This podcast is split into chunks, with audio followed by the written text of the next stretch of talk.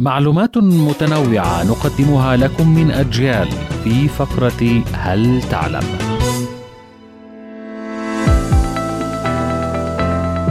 قبائل يالي.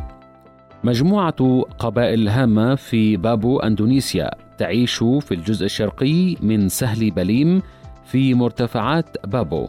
كلمة يالي لا تصف القبائل أو ثقافتهم بل فقط تعني سكان الشرق. مما ساعد هذه القبائل في الحفاظ على خصوصيتها أن ارضهم محاطة بجغرافيا وعرة. لا يمكن الوصول إلى القرى التي يعيشون بها إلا عن طريق المشي لعدة ساعات وسط تضاريس وعرة جدا. لم تتواصل هذه القبائل مع العالم الخارجي بأي شكل حتى الستينات وما زالوا يعيشون في قطاع مستقل إلى حد كبير تحت سيطرة حكومة أندونيسيا. لا يعلم الناس عن قبائل يالي سوى أنها قبائل تأكل لحوم البشر ولكن الحقيقة أن أكل لحوم البشر كان يتم فقط لإخافة القبائل الأخرى.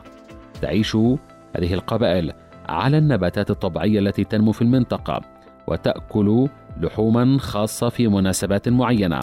يهاجمون الأعداء ويختطفون الرهائن ثم يأكلون هؤلاء الرهائن في احتفالات خاصة ويقومون بطحن عظامهم مع التراب ونثرها في وديان القبائل المعادية لتخويفهم.